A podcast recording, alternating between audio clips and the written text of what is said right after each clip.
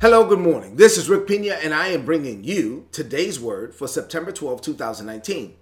I am teaching a series, brand new series, entitled Grace and Truth. John said the law was given through Moses, but grace and truth came through Jesus. And so I'm talking about grace. I'm talking about truth. This is part 4 of the overall series. The title of today's message is Saved by Grace and Not by Works.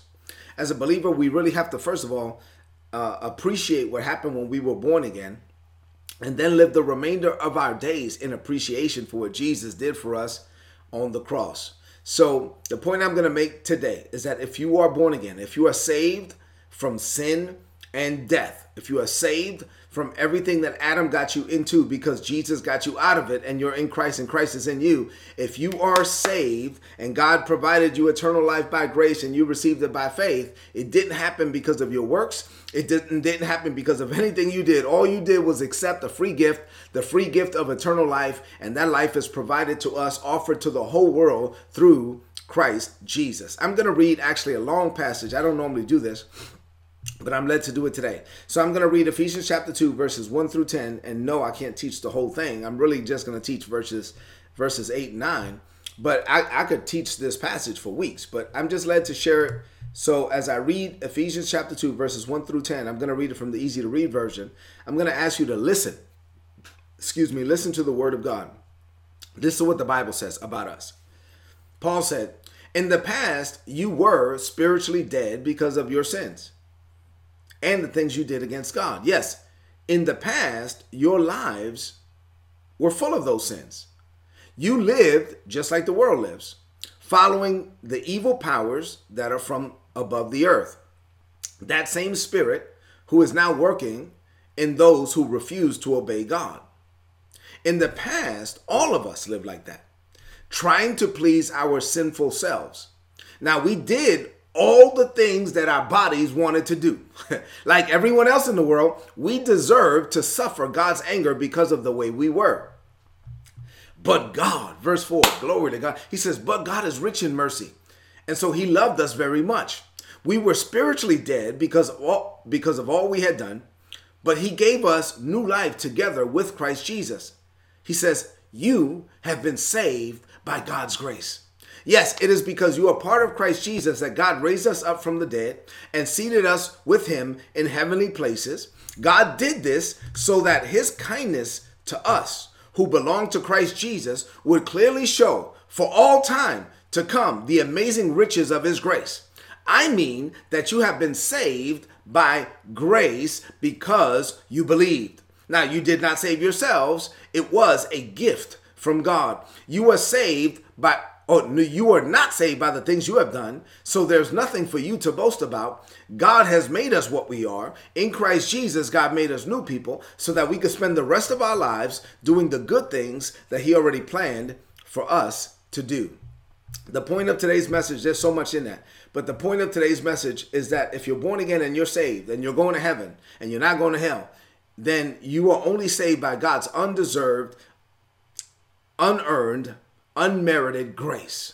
And so it wasn't something that you did. You have nothing to boast about. It was only the grace of God. So let's talk about today. What does this mean to you today?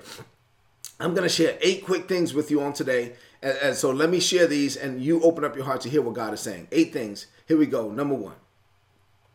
Paul teaches us that every last human on the planet, every one of us, was born dead in our trespasses and sins, and this happened because of Adam. We were dead men walking. We were walking around with a sin nature because we were born after the life and the legacy of Adam. So it was our nature to sin.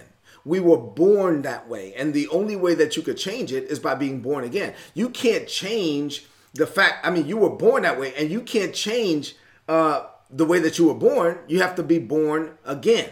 So number 2, while we were born in sin, the Bible tells us that our Father, who is rich in mercy, who was motivated solely because he loves us, while we were yet sinners, he sent his son to die in our place. Now, and then that was the Father. Then think of Jesus. Jesus, the Son, not thinking about his own well-being, he took on a debt that he did not owe. He paid a price that we could not pay. He traded his righteousness for our sin so that we could trade our sin for his righteousness. right? And he did that solely because he loves us. Number three, after Jesus paid the ultimate price, all that was left for us to do is accept him as Lord. The Father freely gave his only begotten Son as a ransom for us, and the Son freely gave his life as a penalty for our sin. And so when we receive Jesus, now the Holy Spirit freely takes up residence inside of us, and he gives us a new nature. So it is no longer, if you're born again, it is no longer your nature to sin. It is your nature to live righteous because you're born again in Christ Jesus. You've been delivered from the power of sin and the sting of death. Number four, God did all the work in salvation. Everything I'm covering today is very basic, but it's very important. God did all the work as it relates to your salvation. All we have to do is receive the gift, right? God offers us eternal life through Christ Jesus. This is a free gift of God. And so all we have to do is receive the gift. And when we receive the gift, could we take credit for it? I mean, when you accept the gift, you have nothing to boast about. All you're doing is accepting a gift. You didn't earn it. And if you earned it, then it's not a gift. So when I offer somebody a gift, they can't pay for it because it's a gift. They can't earn it because it's a gift. All they could do with a gift is receive it. And if they receive it, they can't take credit for it because it was a gift. So the fullness of the Godhead, God the Father, God the Son, God the Holy Spirit, were all involved in our salvation, and all we do is receive it. Paul said in Ephesians 2 and verse 9, you are not saved by the things you have done, so you have nothing to boast about. Listen, it was nothing you did. It was nothing you did to earn it, to achieve it. It was the gift of God. So whatever you are now, you are by the grace of God. And we have to acknowledge that. Number five, think about it this way. If there's a man who's in the middle of the ocean and he's drowning, and he calls out for help, help me. And the lifeguard hears him. And the lifeguard runs out there into the water and dives in the water and swims to get him and gets him out of the water. Then can the man take any credit for him being saved from the water? No. The lifeguard did all the work. All the man did was call out, help. And all we did was call out. The Bible says, they that call upon the name of the Lord shall be saved. All you did was call out, and he saved you. He did all the work. Salvation was already offered as a free gift. You have nothing to boast about because you're not saved by your works. You are only saved by God's unearned, undeserved, amazing grace. Number six, salvation is a free gift, and it was paid in full through Christ Jesus. And so all we do is accept that we have nothing to boast about. Let's put all the credit on Jesus and none of the credit on us. Number seven, everything that we are, we owe to the hand of God upon our lives. Everything that we are, even after salvation, we owe to the grace of God. Paul said it this way in 1 Corinthians 15 and 10. He says, I am what I am by the grace of God. Anything I do is not even me doing it. It's the Father living in me. He gives me the words. He performs the work. It's the grace of God. So I have nothing to boast about. Number eight, and finally, if it were not for the grace of God, you and I, we would be undeniably lost, and we will be lost forever. We could never save ourselves. Jesus did what we could not do, and he did it solely because he loves us. So we're saved now by God's unearned, amazing, undeserved grace. Now, I'm talking about salvation today, but this applies to everything. You have nothing to boast about. No matter what you do, no matter what you think that you contributed to your success, it was the grace of God towards you that enabled you to do it.